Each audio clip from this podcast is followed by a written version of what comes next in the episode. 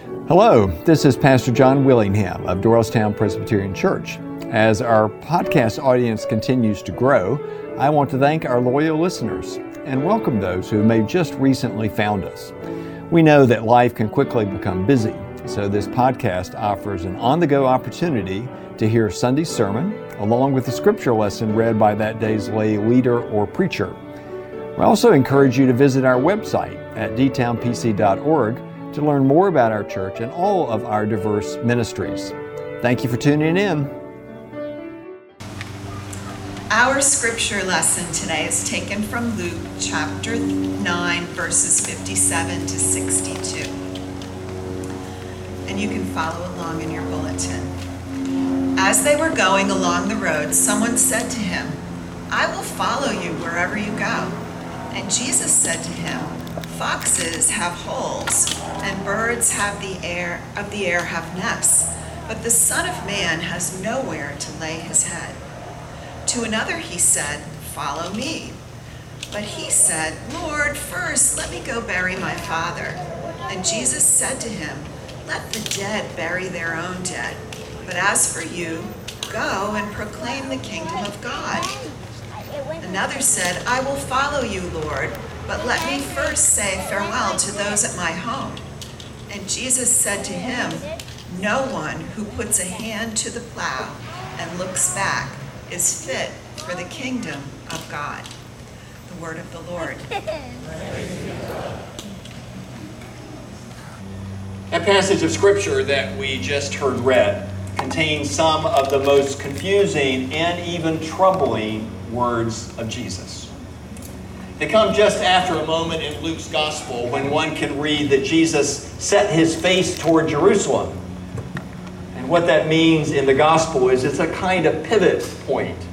As from that time forward, everything that occurs either leads him to or occurs in the city of Jerusalem where Jesus will meet his death. Just prior to our passage, Jesus and some of the disciples had been rejected by a Samaritan village from even entering. And it was after that humiliating episode that our passage occurs. For we are told that the group is continuing to walk along when one comes up to Jesus and said, Lord, I will follow you wherever you go. Jesus responds, Foxes have holes, birds of the air have nests, but the Son of Man has no place to lay his head. Next, he walks up to a man and says, Follow me. And the man replies, Lord, let me first bury my father. And Jesus responds, Let the dead bury the dead, so that you might go proclaim the kingdom of God. Someone who is overhearing that conversation comes up and says, Lord, I will follow you, but first let me go say farewell to all at my home. And then Jesus offers this agricultural image involving a plow and says that no one who looks back is fit for service in the kingdom of heaven.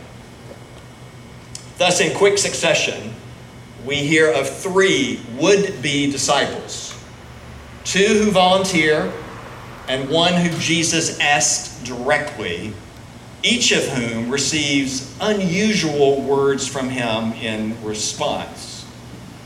Luke doesn't tell us whether any of those three ultimately chose to follow Jesus. My guess is that they did not. For the tone of his message on that day reminds me of a true story that occurred a number of years ago when some military recruiters were speaking to high school seniors. They were representatives of the Army and the Navy and Marine Corps, and they'd been told ahead of time that there was a certain amount of time all three of them had to speak combined.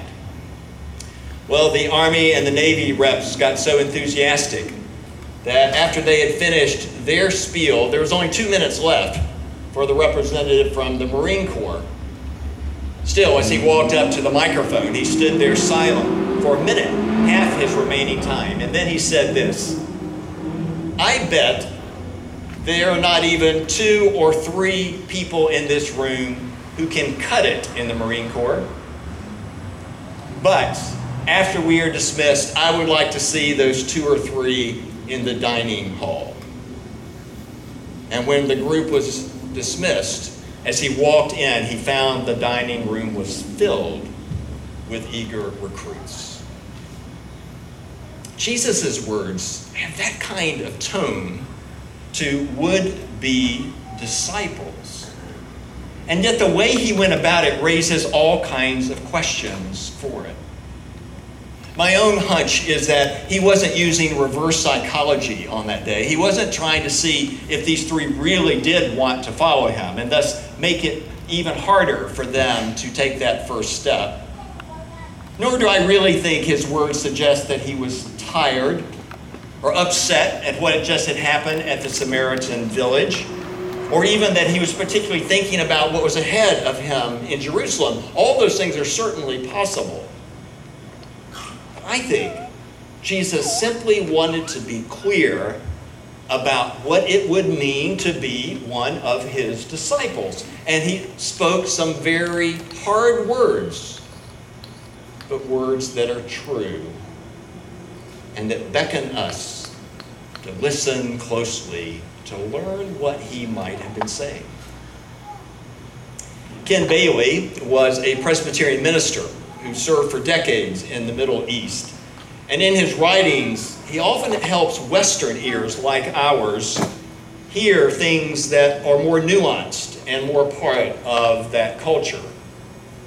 And he's the one that points out that this second man who says, Let me go and bury my father, actually was using an expression that's frequently heard still in the Middle East. Namely, and what it means is first, let me go home, serve my father for the rest of his days, and when he dies and I bury him, then I will come back. So for Jesus to say, Let the dead bury the dead, was not this harsh word to someone who just experienced loss, but rather a way of saying, No, your commitment to me cannot wait. Likewise, when that second volunteer says, Lord, I'll follow you, but let me first go say farewell to people at home. Again, a very reasonable request to our ears. It is Bailey who says that what really that man was saying was, Well, Lord, I will follow you, but of course, my Father's authority is greater than your authority, and I must first go and get his permission. And so, for Jesus to give us that image of a plow and looking forward with it was a way of saying, No, your commitment to me comes first. In those words, Jesus was making clear, not only to those three men, but to you and me, that being a disciple might well include moments of hardship when others are questioning our priorities, when others, even in fact, are resisting what we want to do. And we can experience that reality in all kinds of ways. When one member of the household really wants to be part of some event at the church, and others in that same household are resisting, that is that kind of struggle when half of a couple wants to make a financial commitment back to the church, a kind of proportionate giving, and yet their partner says no, that too is the same kind of struggle. Or when we resist participating in a joke that demeans, or in ganging up on the weakest member of a group, we can certainly encounter those who will call us a spoil sport or worse. Jesus was trying to make clear that as disciples, and in the moments when we're trying to be faithful to his call, that it does not mean everyone will be happy with us.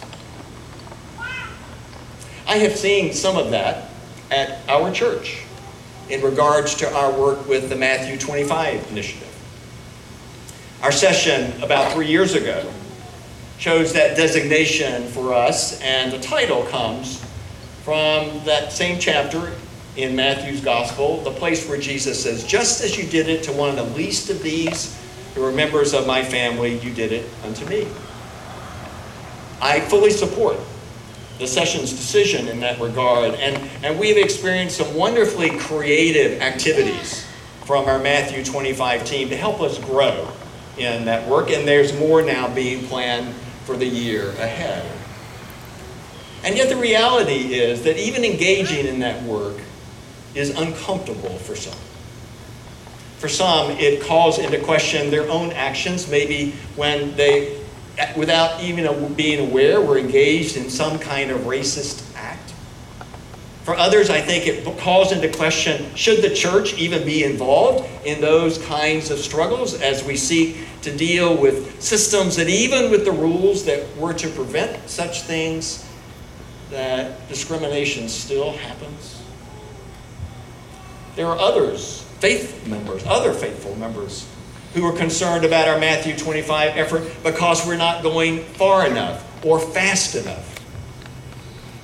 Jesus made clear that when we are seeking to be faithful to Him, uh, imperfectly as we always will, that there will be times when individuals still push back or even push away. And it's a reality for anyone who is seeking to live out their understanding of what it means to be a Christian. Will Willimon once was the dean of the chapel at Duke University. And he tells of a distraught student who called him one Monday morning saying he needed to talk to him. Well, when the student arrived, Willimon said the boy was a mess. He had been wandering around campus all night crying. And the young man said to him, Last night after the fraternity meeting, group of us was sitting around talking about the weekend. And the night before, while a party was going on, I'd gone up into a brother's room and inadvertently walked in on a couple who were intimate. I shut the door, I left, I didn't say anything about it to anyone, but at the meeting last night, after everyone had finished talking, someone looked at me and said, Oh, I understand that Mr. Christian got an eyeful last night. With that, he said, the group began to laugh. And it was this mean, harsh laugh. I had never felt so demeaned. They hated me. And I rushed out of there. And I've really been crying ever since. After hearing that story, Willimon said, That's amazing, really. You're not the greatest Christian, are you? You don't know that much about the Bible or theology, do you? And he says, You know me, I don't know anything. And Willimon said, You're young. It used to be that in order to be persecuted, you had to be really a great preacher or a martyr in some or other kind of way. But today, even someone like you, in a moment like that, can be a threat to others. And in such a moment, you are a witness. Jesus was saying that those kinds of moments are part of it for those who seek to be his disciples. He wasn't suggesting that it's always that way, of course. My guess is that while some of you can think of hardship that you've encountered because of your faith, that far more of you, when you think about what it means to be a Christian, think about the peace and the sense of community you find in the body of faith, of the strength that you experience in fellowship, in prayer, of the joy you find in serving those who are hurting in the ways that a particular piece of music feeds your soul. All of us have far more moments like that. That is why we call it good news. And yet, Jesus, in talking to three would be disciples in the first century, wanted to make clear that it won't always be like that. And that even when there are times when we get pushback or evoke anger from others, that we continue to be faithful in our service to the one who has called us. Like many of you, I have been following all the pageantry of the last week or so since the death of Queen Elizabeth II, longest reigning monarch in Britain's history. Among the accolades that I have read or heard about was this reminder that she was a devout Christian. And my hunch is that some of the criticism that she faced over her 96 years grew out of how she tried to live out that faith. Still, my favorite story that has surfaced to this point recalls a chance encounter between the Queen and two American tourists. It happened about 15 years ago. She was out for a walk near Balmoral Castle in Scotland, and she was accompanied only by Richard Geffen, Royal Protection Officer. And after her death, he is the one who told this story. As he said, Usually on those kinds of walks, we wouldn't see anyone. But on this particular day, we saw these two hikers coming toward us. And as the Queen would always do, Her Majesty stopped to say hello. They were two Americans, he said, out on a walking holiday. And it was apparent to me from the start that they didn't recognize the Queen, which was all right. He said they began talking about where they'd been where they were planning to go and things they had seen in Britain. And I could just see it coming, Giffen said. For when the gentleman finished, he said to Her Majesty, And where do you live? And she says, Well, I live in London most of the time, but I have this little holiday house over the hill where sometimes I stay. And the American said, Well, how long have you been coming up here? And she said, Well, since I was a little girl, so it must have been almost 80 years. And Geffen says, I can see the wheels turning. As the American says, Well, if you've been coming up all those years, you must have met the Queen. And she said, Well, I haven't, but Dick here sees her all the time. At that point, the American turned to the protection officer and said, You know the Queen? What's she like? And Geffen said, Well, having worked with her as long as I had, I knew I could pull her leg. And I said, Well, to be honest, she can be a bit cantankerous at times, but she has a lovely sense of humor. And before I knew what had happened, he continued, the American had come and put his arm around my shoulder. He had taken his camera and given it to the Queen and asked her to take a picture.